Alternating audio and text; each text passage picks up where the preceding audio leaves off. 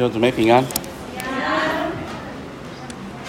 我们先报告一下，我们今天有爱宴哈，爱宴后我们可以留下来交通。原则上，我们下午只要我回来，都会尽量留下来，跟大家有一些交通或者有一些真理上面的陪伴。好，那等到点到名字的年轻人，你们坐前面了，张姐，等下坐这里。你要弄音控吗？音控的就去弄，没有的坐前面。好，那个前景来做前面。正安有没有来？正安有啊。正安在哪里？我，那在弄音控哦，那弄音控。好，年轻人们要坐在前面。那个李叔，好久没看到你坐前面。前面位置没有多少了哈，赶快来坐。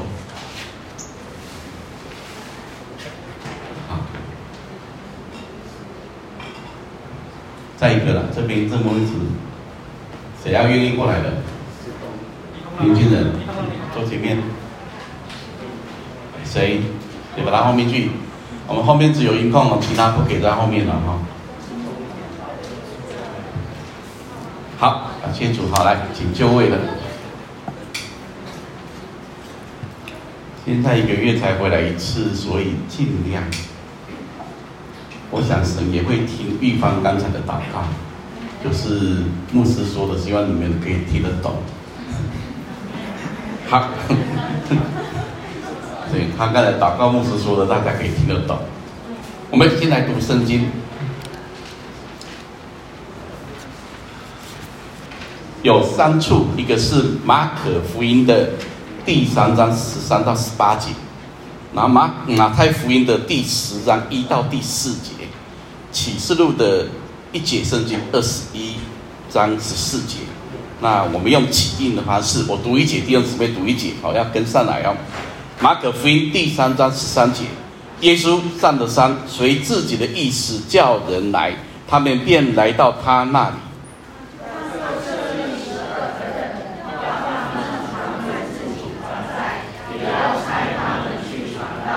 并给他们权柄赶鬼。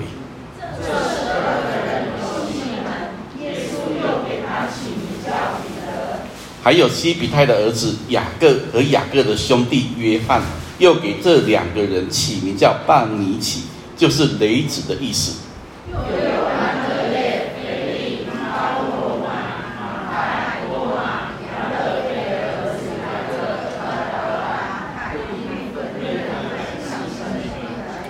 好，十九节哈，还有卖耶稣的加略人犹大，啊，马太福音十章第一节，请。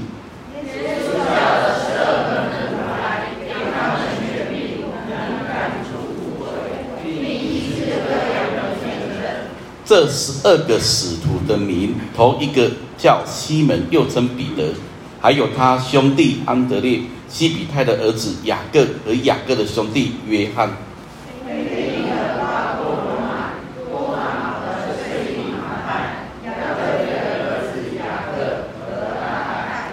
奋锐党的西门，还有卖耶稣的加瑞人犹大。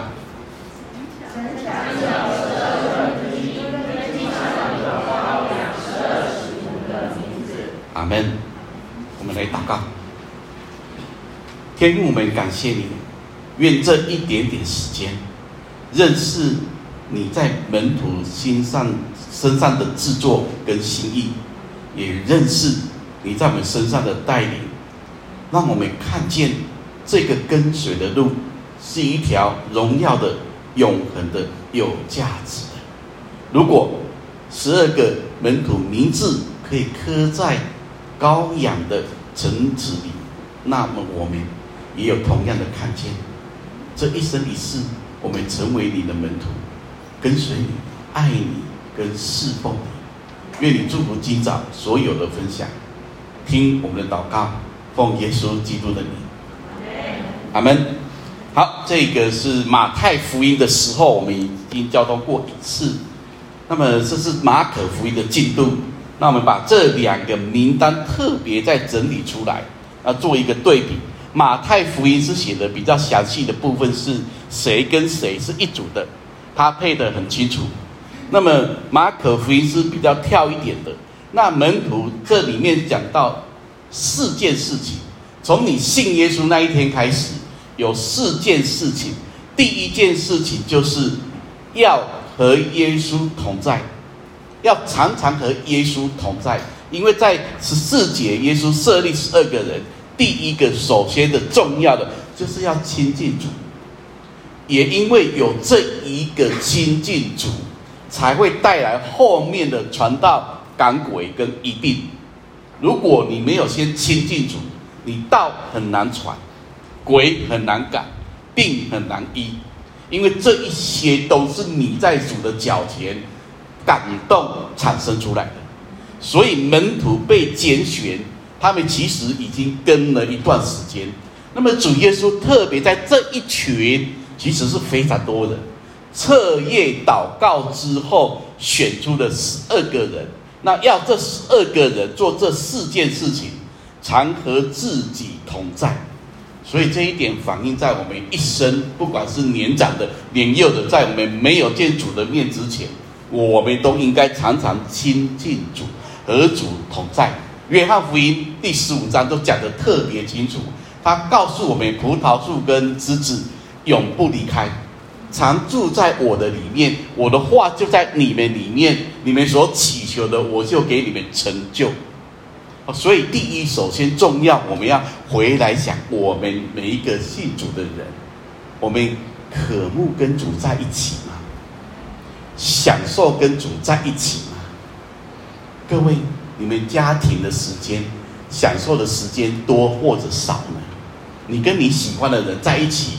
是不是很喜乐呢？有没有跟你的枕边人聊天聊到天亮呢？如果你们两个同床异梦，你不要说聊到天亮，你们就很难在一起。有时候一分钟都觉得很煎熬。但是如果你喜欢他，他喜欢你，你应该会想要常常跟他在一起。不一定聊到天亮，但是你们在一起享受所有的事情，你会发现，当你喜欢一个人的时候，他的所有的一切跟你的所有一切，你们心灵契合的时候，你们在一起是彼此享受的。阿门。所以主耶稣要用这样子的引导，甚至告诉门徒：你们要跟我在一起，你们信我的人，跟从我的人，你们要享受跟我在一起。你要到我这里来，我到你心里去，然后我把我要做的事情来告诉你，这个是门徒，而且这是十二个特别被拣选、分别出来的门徒，要他们来回应这件事情。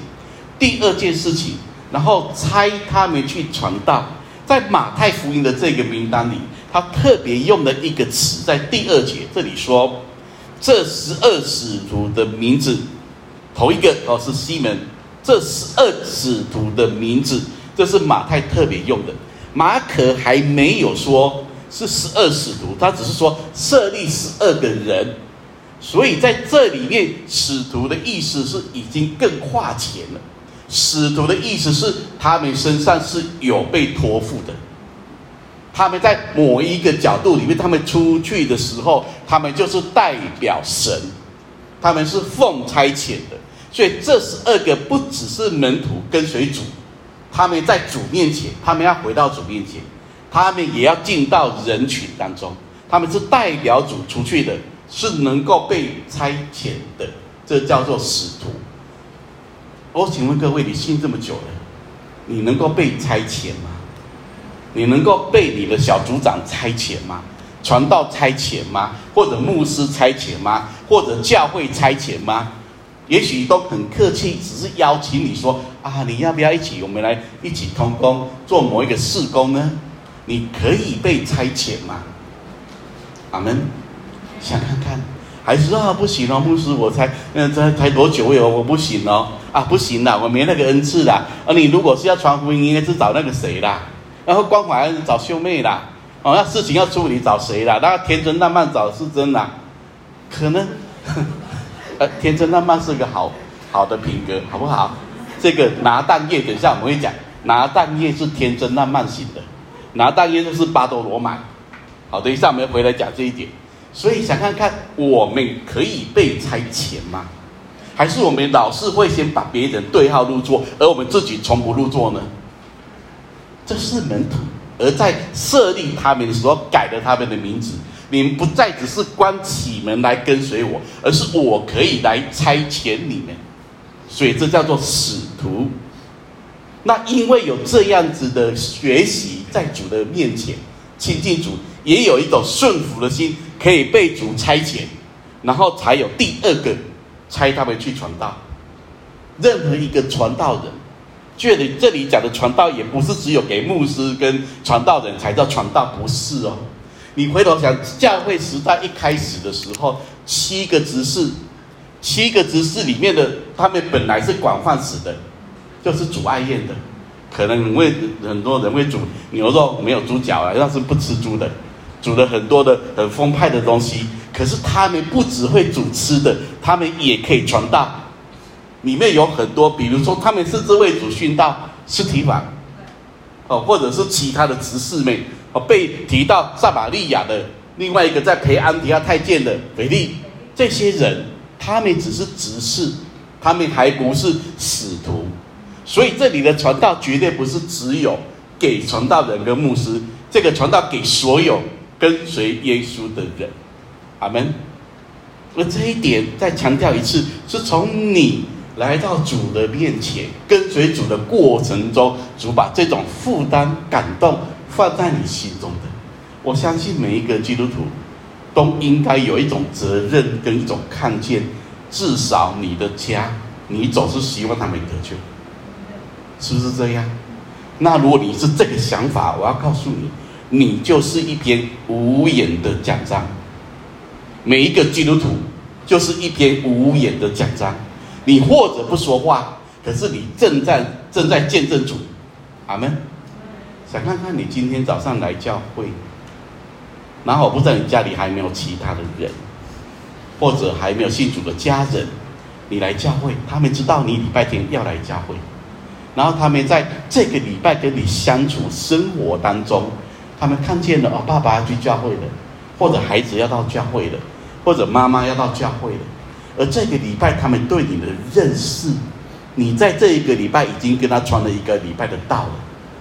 你已经在上一个礼拜天领受的话，然后带回你的家，跟你家里生活的一个礼拜，你正在用你的思想。行动、生活的模式跟态度来诉说你是怎么信耶稣的，阿门。所以，当你礼拜天走进教会的之前，这些人还没有进来的人，他们看着你，他们也许也很爱你，或者救恩还没有临到他们。但是，如果你这篇道是大有能力的，时间到了，神就翻转他们，阿门。所以，每一个基督徒。你就是一篇无言的讲章，跟你隔壁说，我们就是无言的讲章。阿门。然后主呼召这十二个门徒，要他们做的第三件事情是赶鬼。那么我知道不容易，因为现在鬼好像看起来没那么多。呃，你要赶鬼也要有机会。但是如果你真的遇到的话，你也千千万万不要老是找传道的牧师去赶，因为这里讲所有跟随的，主把他们叫过来，你们亲近我，你们去传道，你们遇到许多撒旦的搅扰、攻击，甚至有些是身体被辖制，这是鬼附的。我们去查考的特别发现，赶鬼这件事情只有在福音书跟使徒行传的小阶段的衔接。之后进入教会时代，就再也没有出现赶鬼，这一点很特别。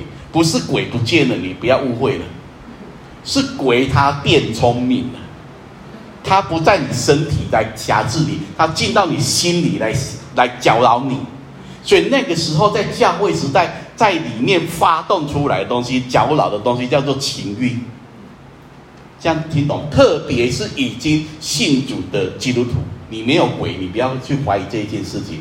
你顶多就是不像样，但是这也算严重。你顶多就是很血气、很情欲，这个是圣经马那个加太书第五章特别说的情欲的事。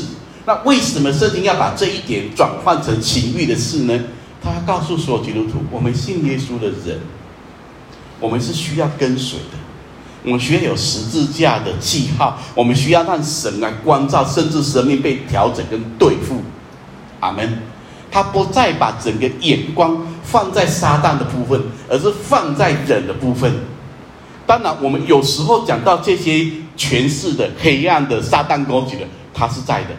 他不是不在的，你突然之间掉下去了，突然之间忧愁了，突然之间有东西不喜乐，甚至一句话，神的话老是记不住，人的一句话你就记得很清楚，搞得你睡不着。我不晓得大家会不会这样？那你说这不是攻，这就是攻击啊？这不就是撒旦搅扰你吗？但是这个搅扰一定是你的内心中有某些东西是需要很大的被调整的。如果你看重人的声音比看重神的声音还要重，那我肯定跟你讲，这个搅扰会一直搅扰你。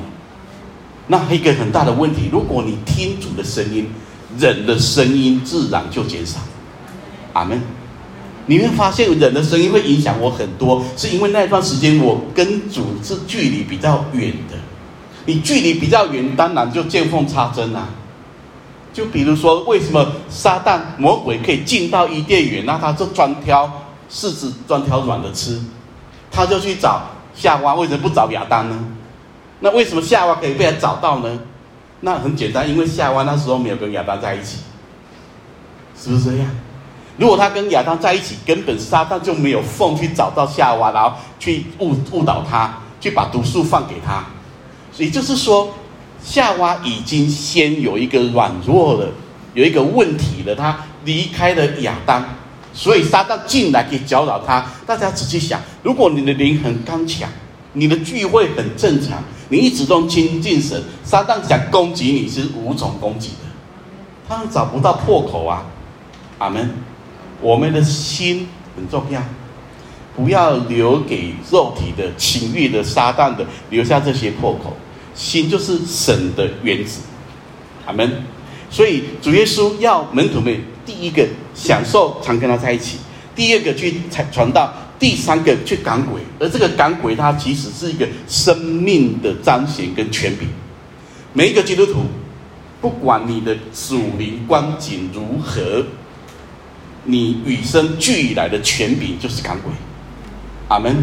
因为光打开，黑暗就显明。或黑暗就退开，你基督徒是不是光？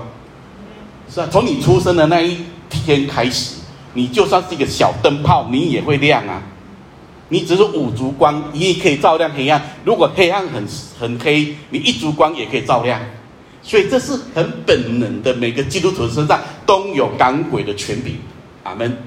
所以如果遇到这些事情，有时候你要可能回来进行祷告，可能为他彻夜祷告。可能回来寻求帮助，可能在更亲近神，你会知道，当你出去的时候，撒旦听见、看见，他也会推开，因为你是属神的。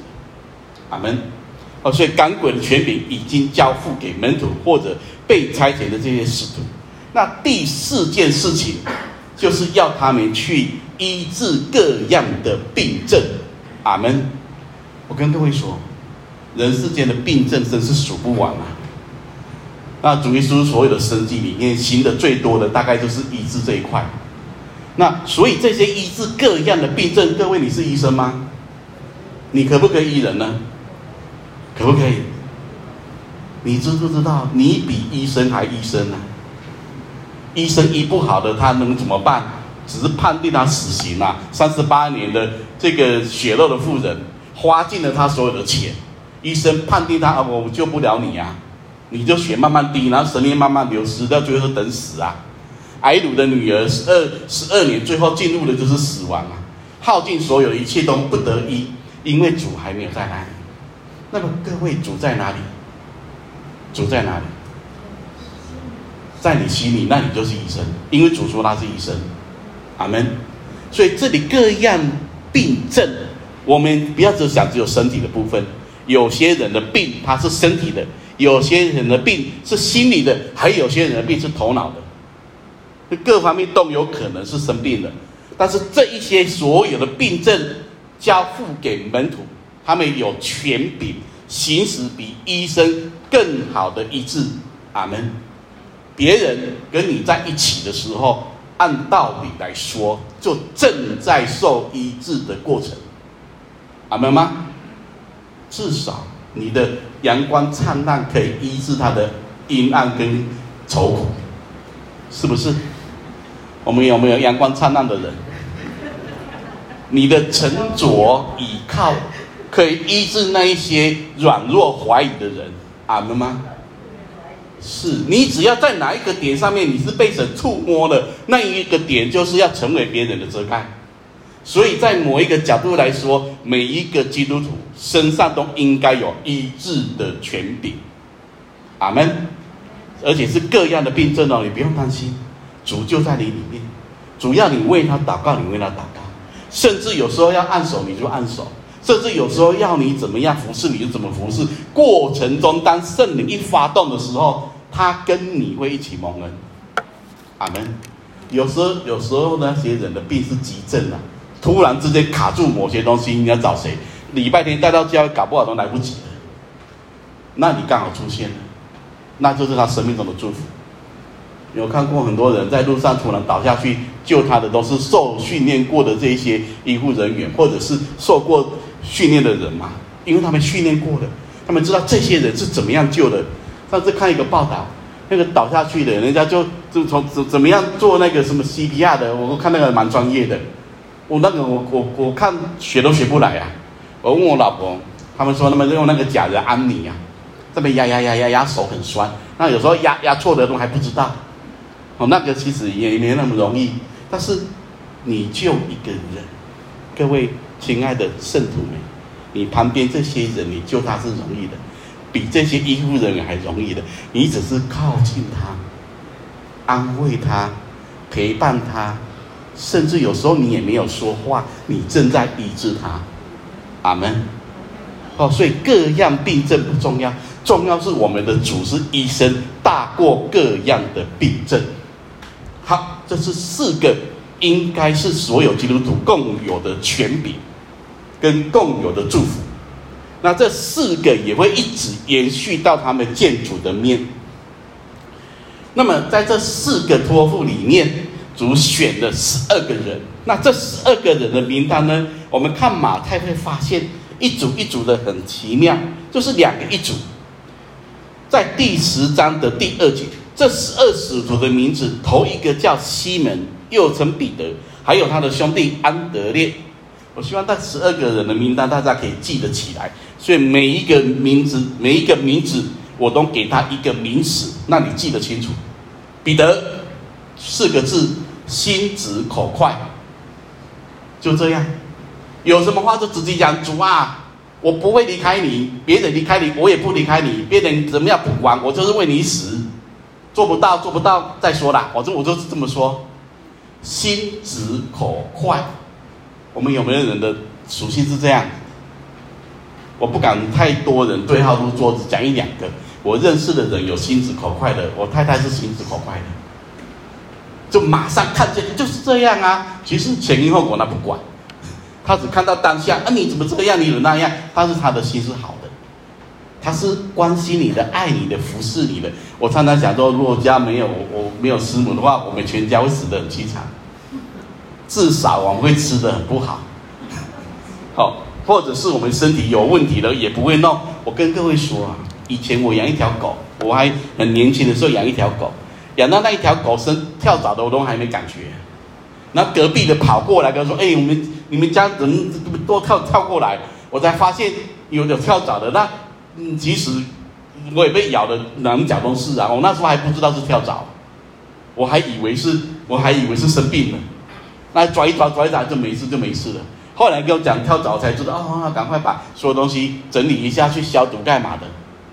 我是不会照顾自己的，我不晓得弟兄们会长这样。我常常说，我娶我老婆之后，我们家自从我娶她之后，从来没有没有洗过被子、换过被子。我我我以前没娶她，也没有这样做过啊。我就一条被子盖到死那种的，脏的我也不知道脏的，直到生病我才哦，原来被子是脏的，都是老婆在弄的，都是师母在弄的。他是热心的，他是也许哦心直的、口快的，但是他是爱你的。彼得就是这个属性的，这样子好不好？这样子好，这样的人要不要被拯救？要，这样的人要不要蒙恩？也要。所以彼得第一个，他的的确确心直口快，这是他原来的属性。希望大家记住他，哦，他也是绝对的爱主。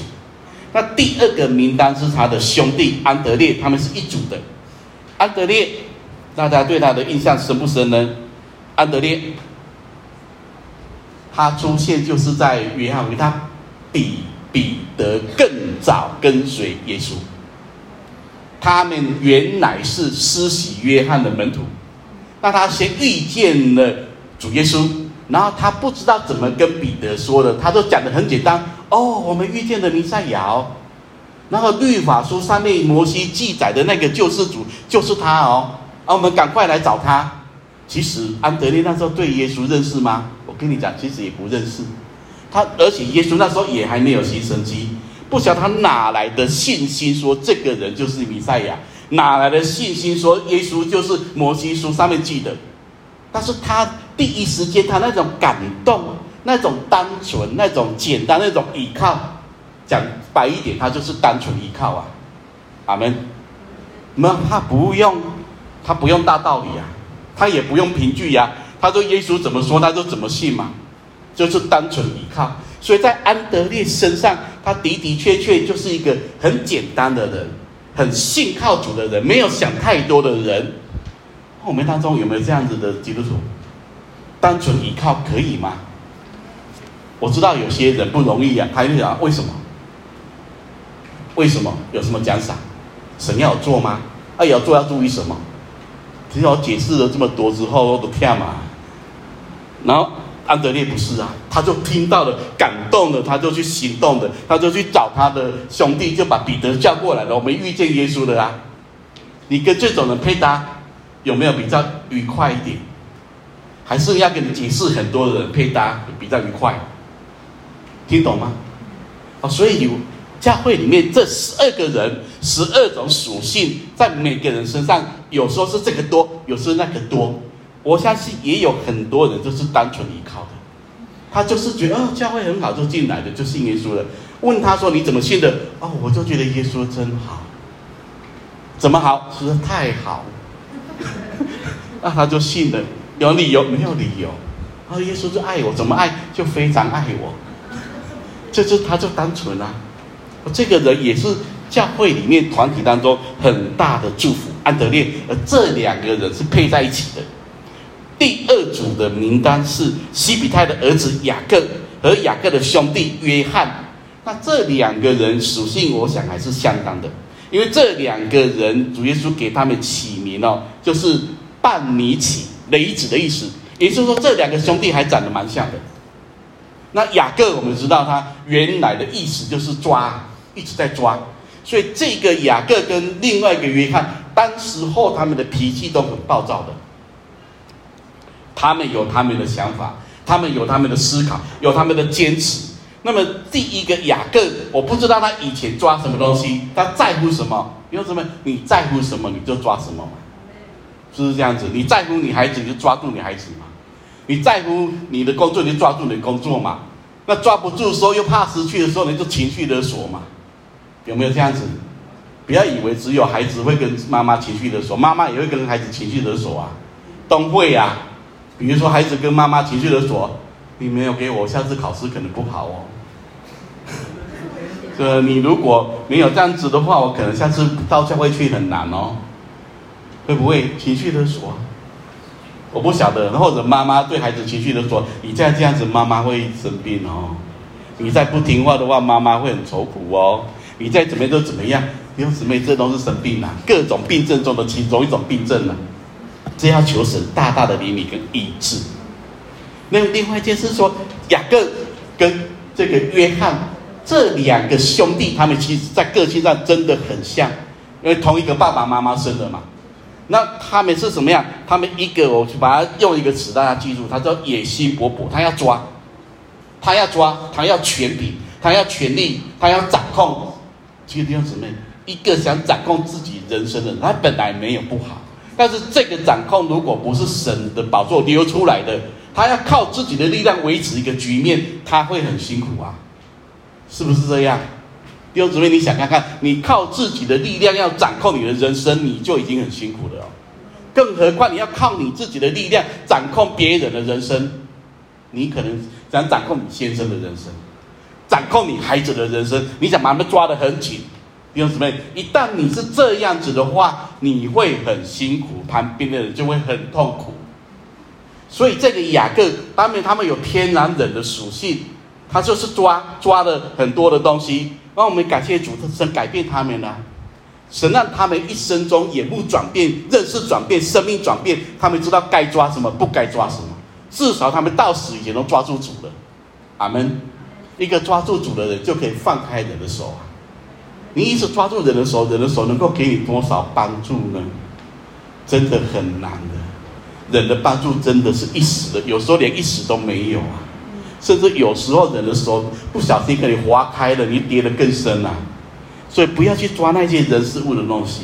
所以雅各他曾曾经野心勃勃，他有他的权力的欲望，但是他被转变了。另外一个就是约翰，这两个。那约翰我们知道，当然他后面转变那个是更大的见证。好，我给他一个词叫做温柔爱主。在这之前，他也是脾气不好。你要知道渔夫哈，哎，快呀！网拉下来呀、啊，都这么慢，然后漏掉了怎么办？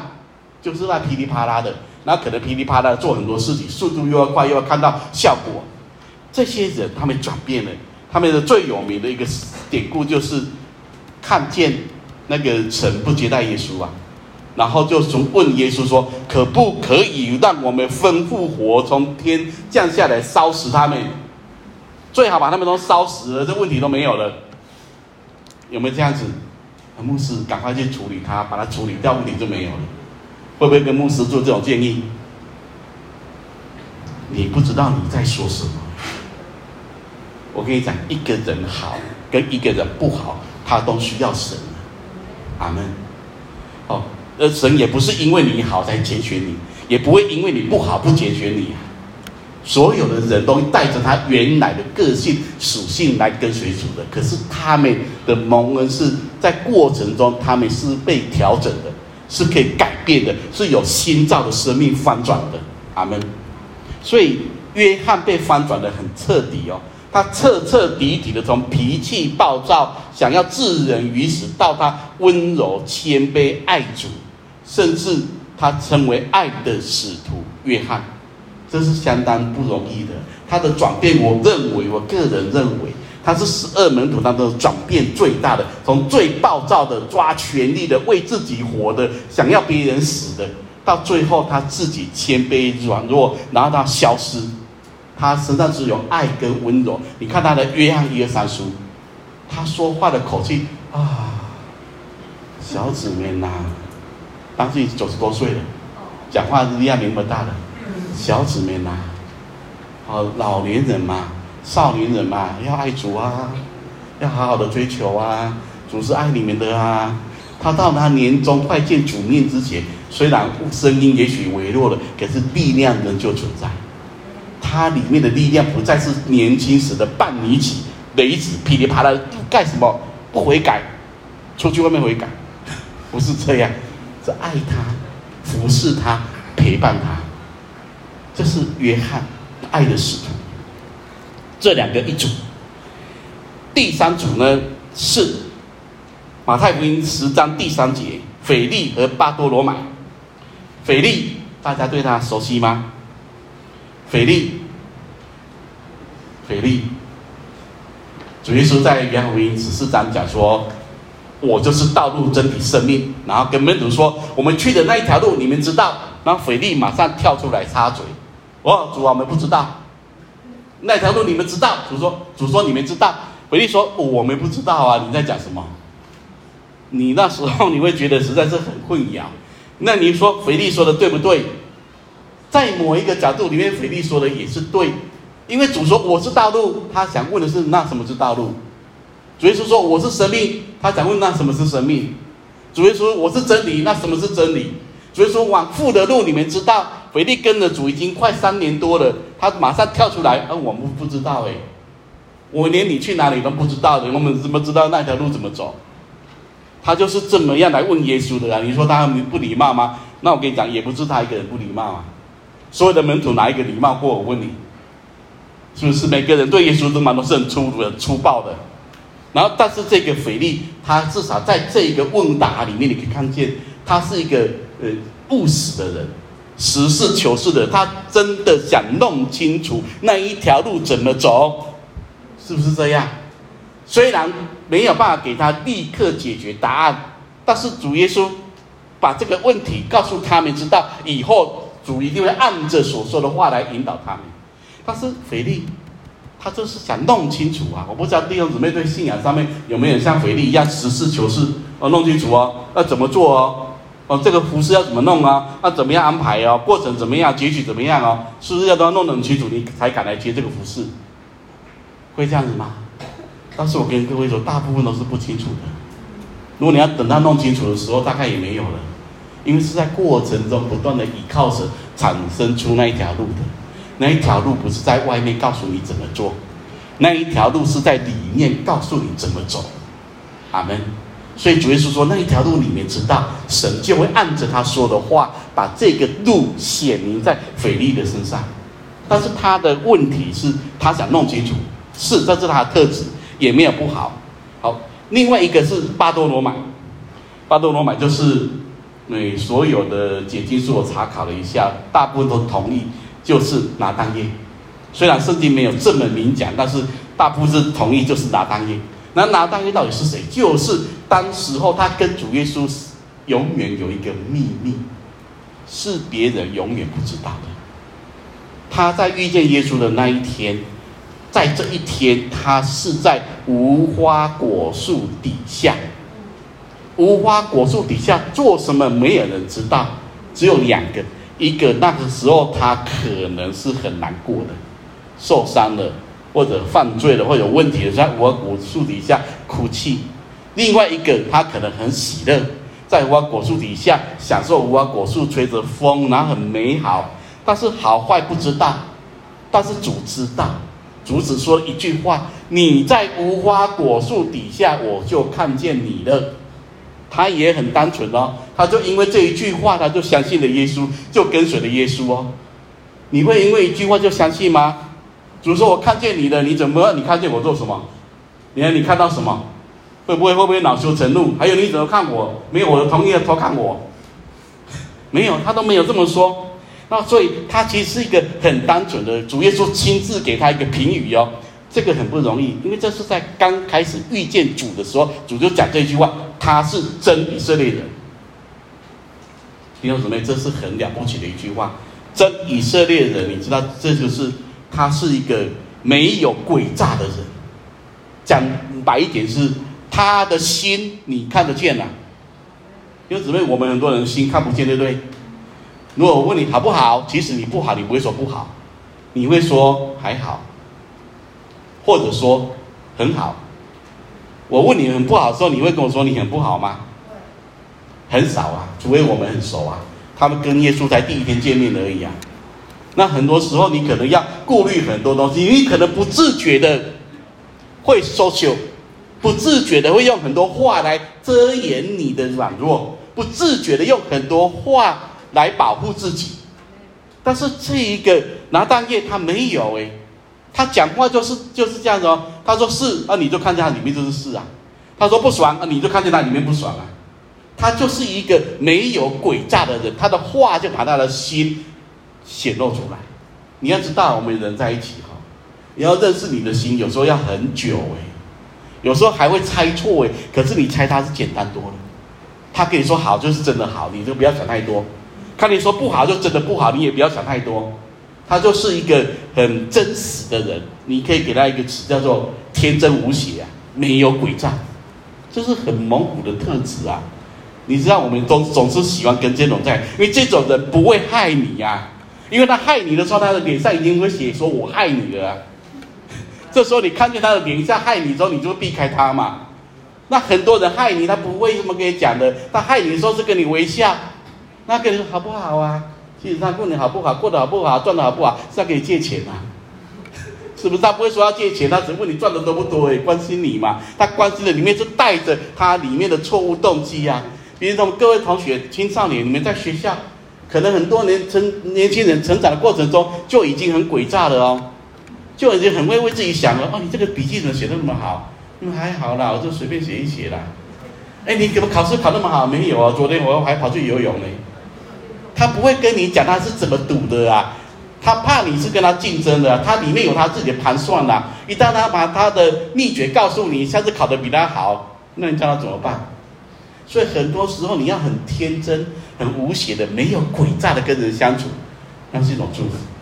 有这种人的这种属性的人真的很好，但是很可惜，这种属性的人很少。好，这个是巴多罗买、腓力跟巴多罗买一组。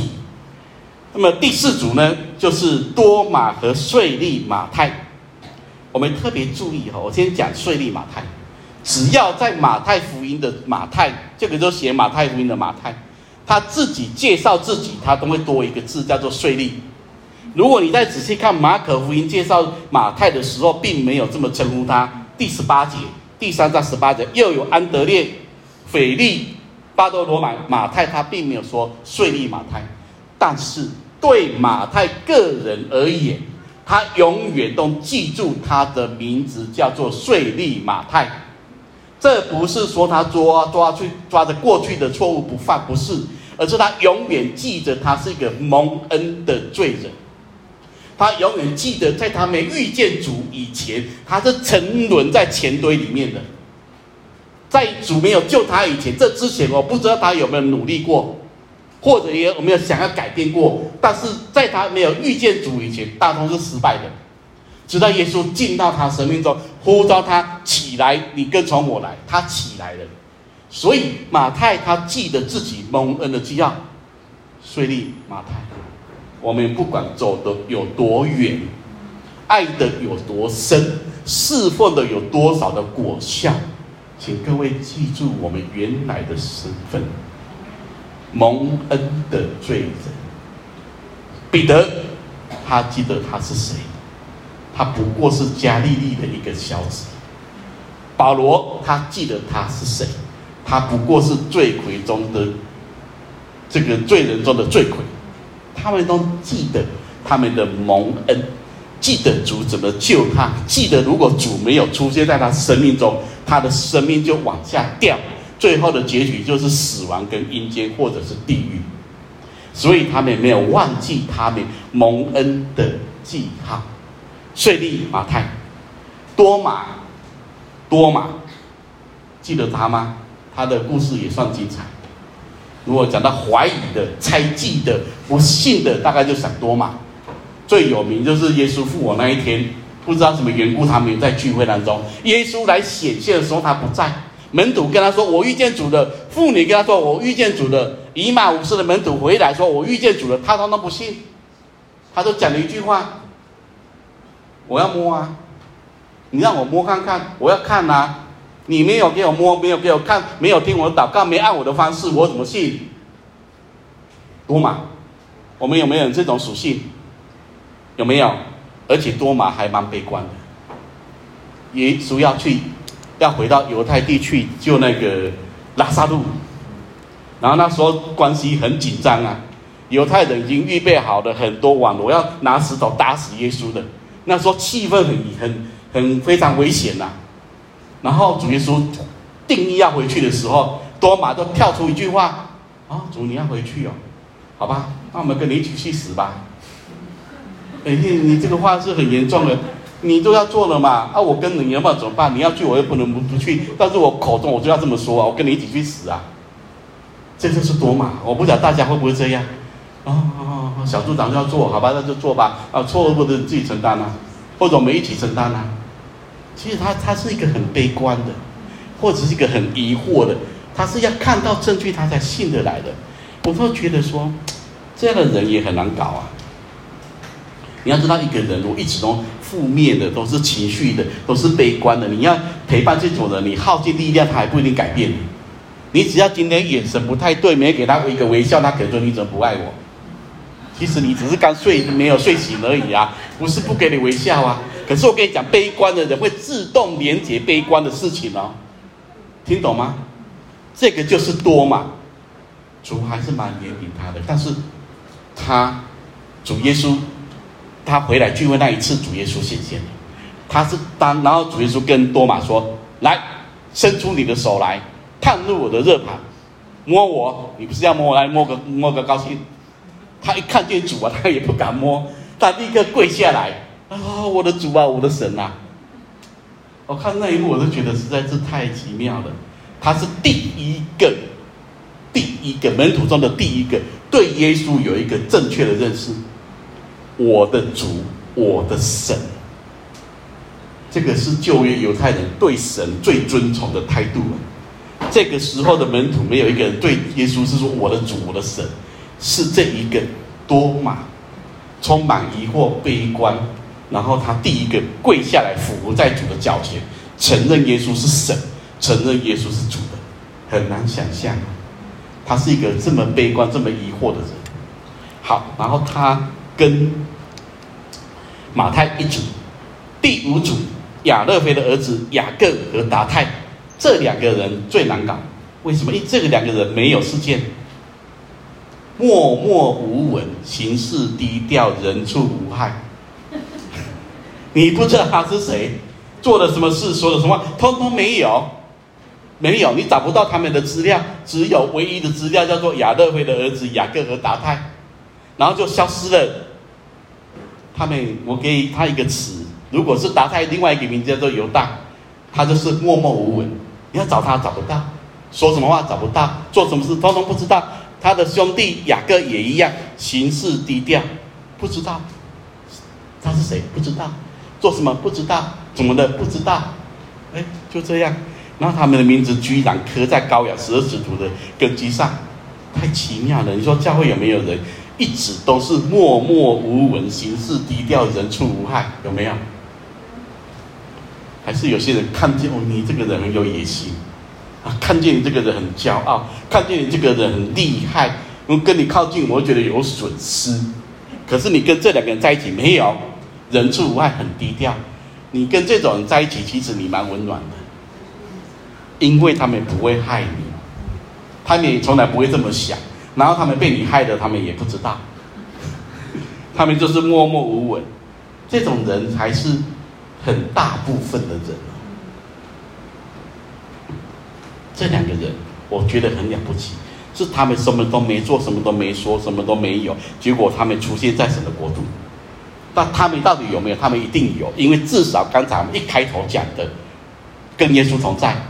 然后传道、医病、赶鬼，这两个人一组也是做过这些事的，可是都没有记录他们，所以他们的默默无闻，他们里面没有显明，他们里面很低调，他们里面很谦卑，他们甚至不被人看重，不被人纪念，但是他们存到永恒。阿门。弟兄姊妹，一个团体里面，我再强调一次，两种人是最被注意的。第一种人就是很厉害的人，大家眼光会看他嘛，就对他很厉害嘛。第一个、第二种人是很不厉害但很搞怪的人，那大家也会看他，因为他很搞怪啊。对你不你眼球就会看他，你怎么这样，你怎么那样？他还自我感觉良好很多。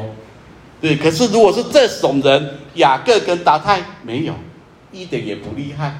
也不知道干嘛的，他就这个样子，可是默默无闻的，没有人注意的，没有人关心的，没人在意的。可是他们被带到神的国度，他们正按着他们的属性或者他们的托付，默默无闻的托付，在做一些事情，在服侍神。就好像我曾经去过一个教会，他们的聚会是在三楼。爱因是在四楼顶楼，然后我去了顶楼，其实很热，夏天真的很热，那就是一个大的一个棚子，那就是一个大锅饭，然后我去了好几次，每次都是同一个人在煮，我后来就忍不住问了一下，哎，你们教会煮爱音的同工就一个吗？他说对，就一个。我说哦，那他他都没有聚会啊？他说对，他都没有聚会，他就专门来煮饭嘛。他说对，专门来煮饭。那说啊，他就这样子吗？他说对，就这样。他说想说，怎么有人可以？我认识他到我后来没去那个教会，中间最少也有三年。他就是只有在做这个服事，没有人在意，可是每个人都在吃他煮的饭。我觉得，我觉得有一些东西很了不起，是，你都没有被人家关注到，可是你在做一些对的事。阿门。嗯，我再讲一次，你也许，也许很多事情都没有人关注，没有人留意，也没有人在意，都没有。可是你真的是被神给保守跟拣选。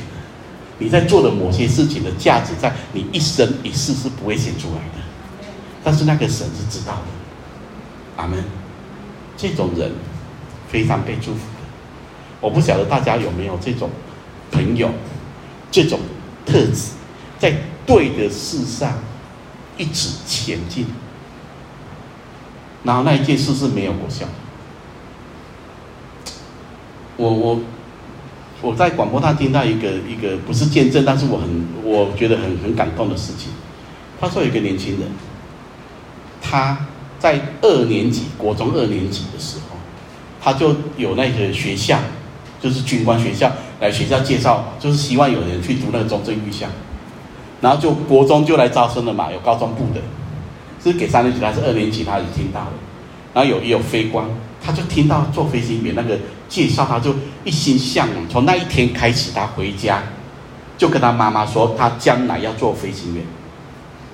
然后他怎么做？哈，他国中二年级的的学生哦，他知道飞行员要有两个东西要很厉害，第一个就是眼睛要很好，第二个就是外语要很好。这里因为很多东西仪器都是国外的，所以从那一天开始，他每天用眼睛只有两个小时。哪怕明天联考，他也只用两个小时。他说他眼睛必须休息，他不让眼睛眼睛近视，所以他保护好眼睛，直到他考进飞官。第二件事情，从他想当飞官开始，他的每一天都会有一点时间拿来读外语，一天半小时，风雨无阻。哪怕明天要考试不考英文，我也要读英语。听懂吗？他就这么坚持。你看，我帮他算过了几年。如果他考上飞官，国中二年级、三年级两年，高中三年级五年，大学四年级九年，再去飞官学校再读两年十一年，他必须这样日夜坚持十一年，直到他考上飞官。各位，你能够这么样在一件小事上面默默无闻的一直走下去吗？这中间有多少的试探，有多少的试炼，有多少人给你打岔，有多少朋友说啊，没关系啦，休息一天没关系啦，眼睛不会坏掉啦，会不会啊？没关系啦，出去玩一天没关系啦，干嘛今天带着你的英文英文课本呢？这些声音是随时充满在你人生的路途当中啊。但是这么小的孩子，他没被打岔哦，他一直持守住，直到他进到飞官里面，他开上飞机哦。你有这样的决心吗？你能够在没有人关注你的状况做对的事情，持之以恒吗？阿门。希望这么年轻的孩子可以激励我们一下。好，另外一组，最后一组，奋锐党的西门和卖耶稣的加略的犹大。奋锐党的西门，那个时候的奋锐党绝对比我们今天的在野党更奋锐。那个时候的奋锐党是拿命去拼的啊，因为他们就是殖民地，他们不满意罗马政府，他们跟罗马政府公开抗战。在耶稣的时代，已经有很多的团体因为政治动乱、叛国罪，就被被判处死刑的。那有很多的团是被剿灭的，所以这个奋锐党的人，他们可以你把它看成，大家看过恐怖分子吧？恐怖分子都有接受一个错误的意念，让他们认定死的就是为为他们的阿拉真神殉道的，可以得到他们认为的奖赏。这些人他们可以为他的理想而死，不自由宁可死。有没有这种人？他们就像那个绑着这上面绑着那个什么必死啊，然后神风特工队那个开着飞机跟就跟你的潜舰一起炸死都没关系。为了他那个虚无的信念跟意志啊，奋锐党的西门，这种人很可怕，这种人千万不要惹他，他会抱着你一起引引爆炸弹，一起炸死啊！奋锐党的西门，他一心叫为建立以色列国、推翻罗马政府而努力的，为此而生。感谢主，没有人可以改变他，你也不要想改变这种人，除了主以外，谁都不会改变的。他没有为罗马政府的国度而死，他为基督的国度而死，他为主殉道。我查了他的资料，他后来是钉十字架死的。这十一个门徒，犹大不算，全部都是殉道的。有一个例外，就是约翰，约翰活得最久的，因为主耶稣把他母亲交付给约翰，那约翰照顾他的母亲。他是活得最久的，那他的兄弟雅各是活得最短的，一个最早死，一个最晚死的，两个同一个妈生的，命运不一样，可是奖赏是一样的。那么再回到这个睡睡奋锐党的西门，他叫满腔热血啊，为他的错误的理念、错误的这种爱国主义、错误的这种思想打拼一辈子，直到遇见主，不知道哪一天他改变了。他的满腔热血转来圣灵的热血，圣灵的一把火，他为国度燃烧，很好，有这样的人。然后他是跟心思缜密的犹大同一组，加略人犹大。圣经特别说他是卖耶稣的加略人犹大，他是唯一一个加略人，南方的人，剩下的十一个门徒都是加利利人。那我不知道南方的人。是怎么活的？但是他也曾经跟随过耶稣。他有一个很大的一个特质，就是他其实是心思缜密。你说听神的道，他不听懂吗？他有听懂。在玛利亚的香膏里面，他就说了一段话。他说：“这三十两银子，周济穷人这么好，你干什么浪费呢？”你知道，其他门徒也是赞赞同他的哦。因为这些话也正是耶稣平常所做跟教导的。耶稣在他们的福音事工里面，很多时候是帮助穷人的，所以他讲的话的的确是耶稣所说的、所教导的。也就是说，他有把主的话听进去的，他也是在跟随主的。很可惜，他虽然脚在跟随主，心却没有跟随。犹大，他的名字叫做赞美。原文就是赞美，他的心没有在赞，他用口赞美，他的心却没有赞美，他最后是失败在他的贪婪，他爱钱。我跟各位说，其实他当初卖耶稣的时候，他真的没有想到耶稣会被钉死，他只是想要最后利用一把，想说。我本来只是很单纯，只是想要钱而已。那在跟随的过程中，他也得到他所想要的，他是管钱，然后手随随步三步五时身去摸个钱，摸个钱，摸习惯都以为是他的。然后到最后，耶稣没有按着他的剧情在前进，他觉得大势已去，还不如把耶稣卖了，再拿一点钱会好一点。从他把三十两银子带回去给公会，然后不敢收的时候。你就知道他其实当初不是真的想要害死耶稣的，然后他要还给祭司长，他比祭司长的也毫不客气呀、你跟你的银子滚呐、啊，你跟你的钱去灭亡啊，关我什么事？你不是做出决定了吗？他都走投无路，我不知道为什么那个时候他不会想起耶稣是医生，或者不会想起罪人只要到主面前，主不亏待他。他怎么没有想起他可以立刻回到主面前悔改？我不知道他为什么没有想起。结果那一次之后，他选择出去吊死了。他死在钱堆中，死在贪婪中，死在他的破错误判断中，死在他的自以为是当中。这是犹大，加略人，卖耶稣的加略人犹大。他有三年的时间经历过。无数的神迹奇事，包括三次死而复活，结果他却没有得救。他跟随耶稣，他的脚走神的道路，他的心却远离神，他的名字充满赞美，他却从来不是一个赞美的人，这是犹大。这十二个人，两个一组，从他们信主开始到他们人生结束，都是两个人一组。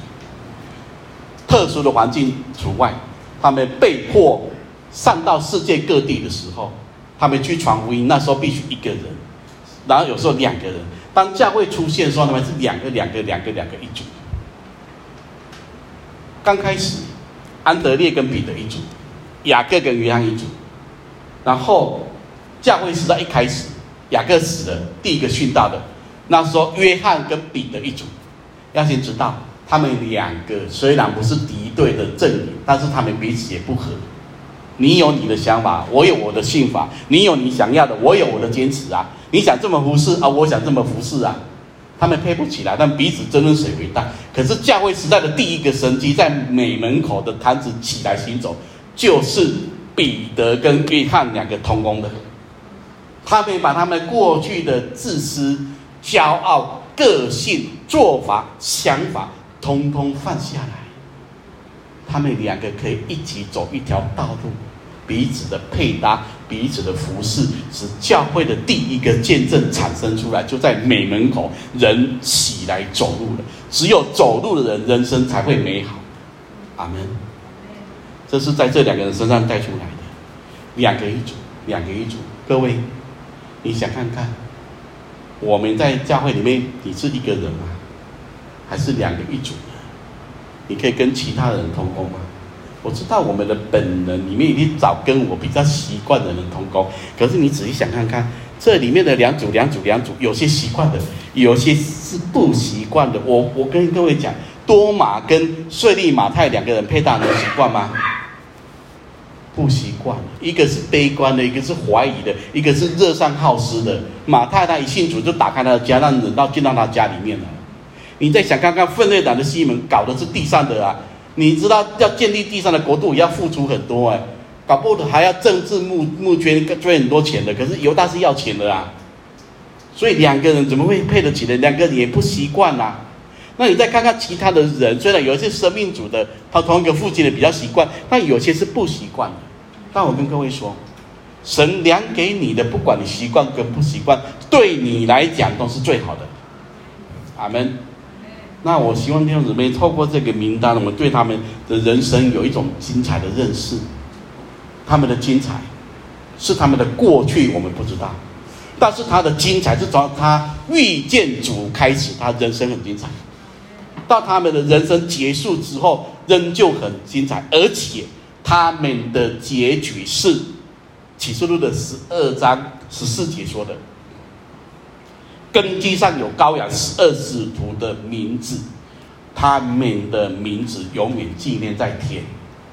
珍惜你可以配搭的同工，有些同工跟你配搭，你很舒服，感谢主；有些同工跟你配搭，你很不舒服，那你更要感谢主。那这些都要带来永恒的祝福。两个两个一组，生命的关系，国度的关系，彼此扶持，走这一条道路。人会因着你们同心合意而得到祝福的，这是那个名单。最后讲一件事情：羔羊的这个根基上这十二个使徒的名字，犹大失去了。教会时代摇出了一个人，叫做马提亚。后来神兴起的，呃，保罗做外邦人的使徒。所以这羔羊的十二个使徒的缺了一个，这个到底是谁？圣经没有答案。这个位置是空出来的。彼得以为是马提亚，神兴起保罗，但是神也没说他就是高雅十二使徒中的那一个，神也没这么说，所以那一个位置，我觉得他空出来很好。那一个第十二使徒那个位置，奉差遣的那个位置空出来，留给各位进去嘛？你可以被差遣吗？你是耶稣的门徒吗？如果你有你天然的个性，过程中可以被调整吗？那这些属性里面，可以在过程中彼此的配搭吗？想看看清楚这么久了，我教会里面有没有真正的属灵可以一起同工征战的伙伴呢？我们一起来祷告。天父，我们很感谢你，这一份荣耀的名单，他们有他们天然的属性，有他们人生的过程，有他们的软弱，甚至有他们里面非常你不喜悦的东西。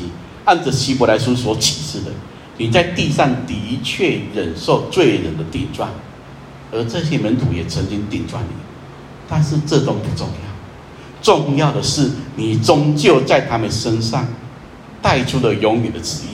你终究改变了他们天然的个性，你终终究使用了他们。我们感谢你，我们每一个人也都是一样的。有时候我们可能比门徒强，有时候我们比门徒不好，但好不好，我们总知道，只要在你的手中都是好。我们感谢你把我们配搭在一起，可以一起同工，一起服侍，一起征战。有时候可能也有一起的一起的伤害，但感谢。伤害后有更大的释放，还是你做的，所以把这些这些属灵的同伴祝福在我们当中，让我们一个人都不是一个人，我们是一个、两个、一群，一起爱你、侍奉你的人，彼此可以学习配搭的人。听我们的祷告，奉耶稣基督的名，阿门。好，那我们的题目很简单。